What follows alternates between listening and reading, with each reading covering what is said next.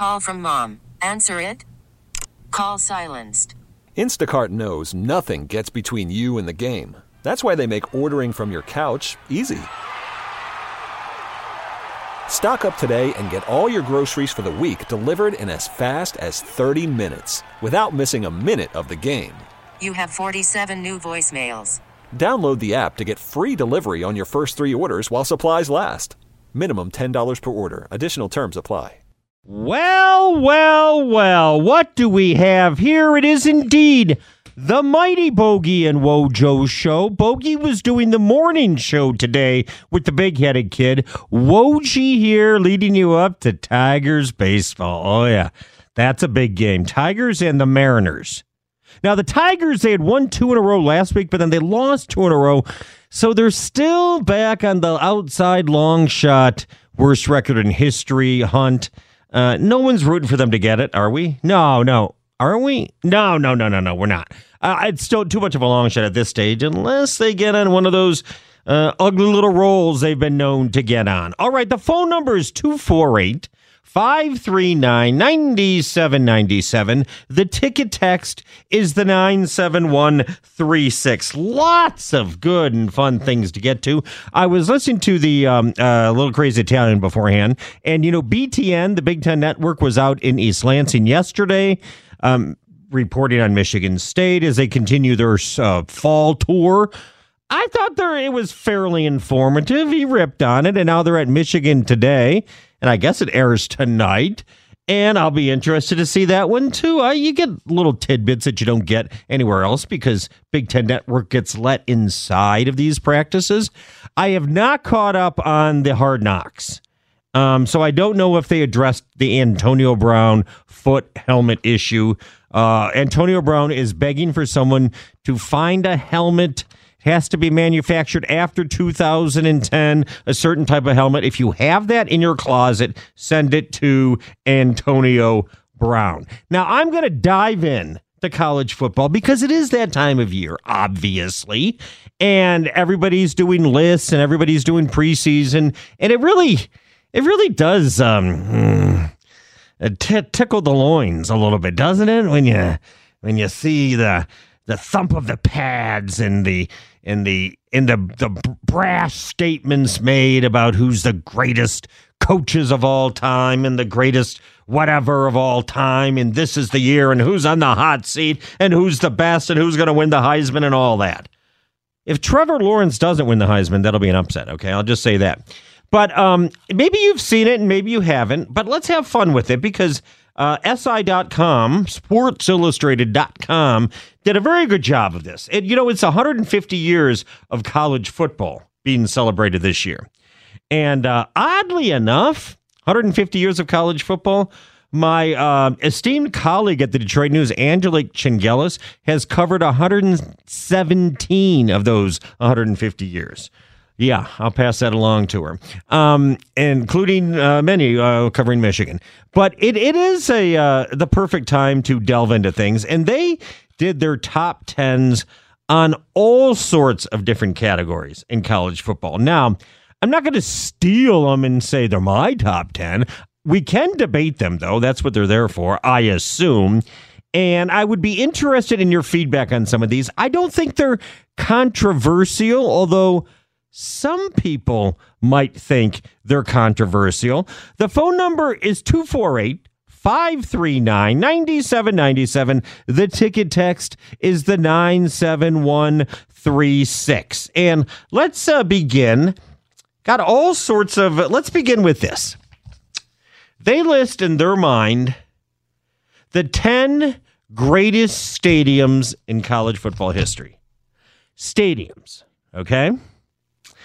Tell me, and you can either tell me via phone, two four eight, five three nine, nine seven nine seven, or via text at nine seven one three six, where you say, whoa, whoa, whoa, whoa, whoa, way too high, or whoa, whoa, whoa, whoa, whoa, way too low. All right, here we go. Number ten, according to S I, greatest college football stadiums of all time. Number ten is the Beaver Stadium, Penn State. Capacity, one hundred six thousand.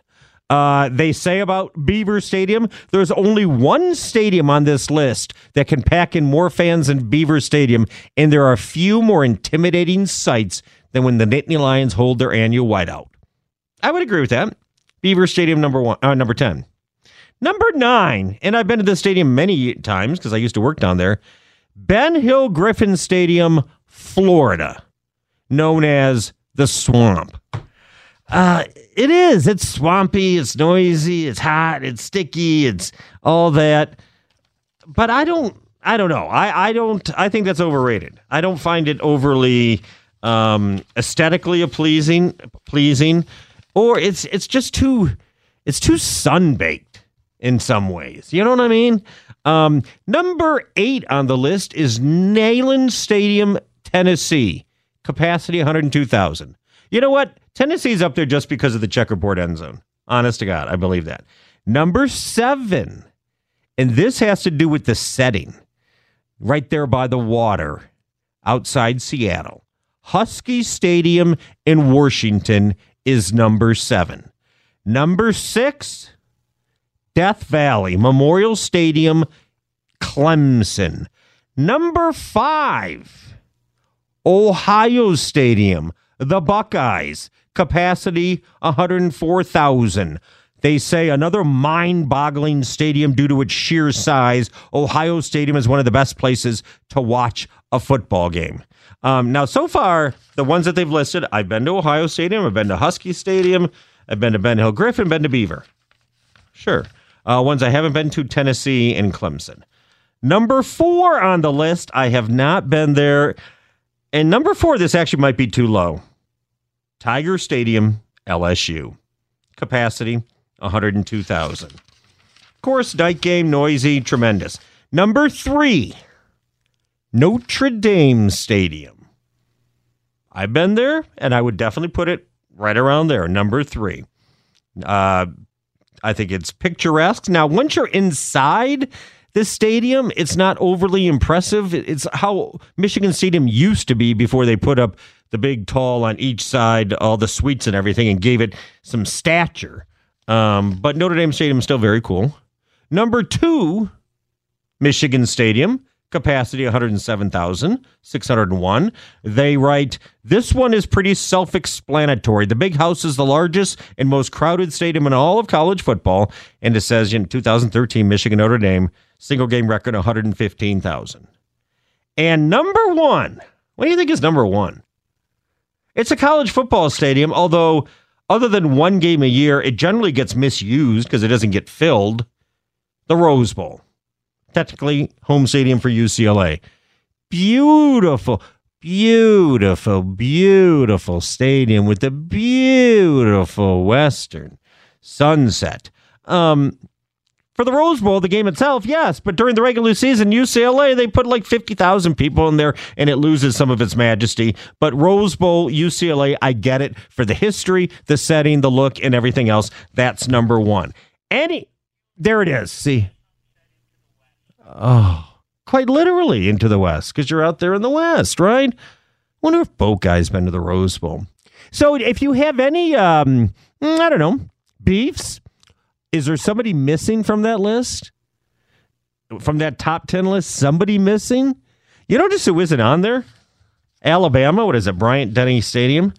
But there really isn't anything unique or special about it, is there? Other than they win all the games there?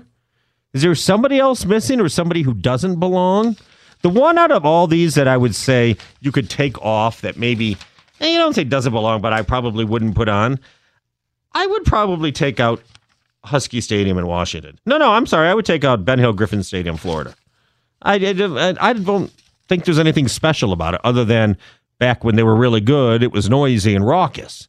But beyond that, you know, it's not the biggest, it's not the best or anything else.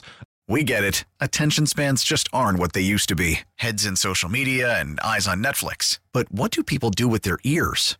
Well, for one, they're listening to audio. Americans spend four point four hours with audio every day. Oh, and you want the proof? Well, you just sat through this ad that's now approaching thirty seconds. What could you say to a potential customer in thirty seconds? Let Odyssey put together a media plan tailor-made for your unique marketing needs. Advertise with Odyssey. Visit ads dot odyssey dot com.